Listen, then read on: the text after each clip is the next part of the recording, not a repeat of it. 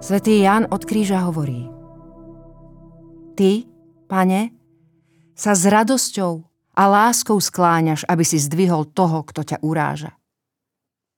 A ja? Ja sa nechcem skloniť, aby som zdvihol svojho priateľa a preukázal mu úctu.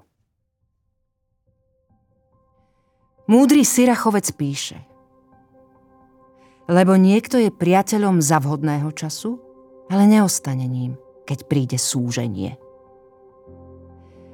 Existuje falošné priateľstvo, ktoré využíva druhého človeka, aby uspokojilo vlastné potreby.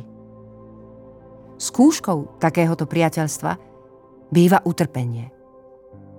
Keď všetko ide ľahko, je ľahké podieľať sa na šťastí druhého človeka. To však netrvá väčšine.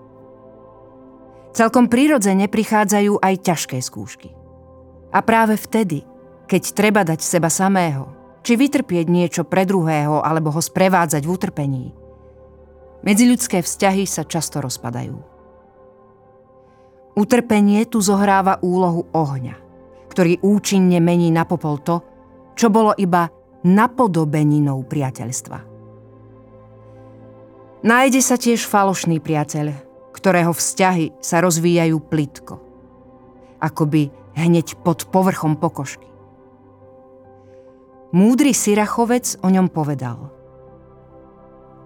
Niektorý priateľ je ti až účastníkom stola – a predsa nevytrvá pri tebe, keď príde núdza. Jeho priateľstvo sa zameriava iba na spoločné stolovanie. Chce len využívať a brať. Nemá hĺbku. Nesiaha po vzácných a náročných hodnotách. Tie totiž treba vykúpiť vernosťou a zotrvaním u priateľa v jeho trápení, ako aj účasťou v jeho ťažkých skúškach ťažkosti, tak ako oheň, premieňajú na ničotu falošné priateľstvo, v ktorom sa nenachádza žiadna hodnota. Keď sa niečo nevypláca, falošný priateľ odchádza od stola. Druhý človek ho v skutočnosti vôbec nezaujíma.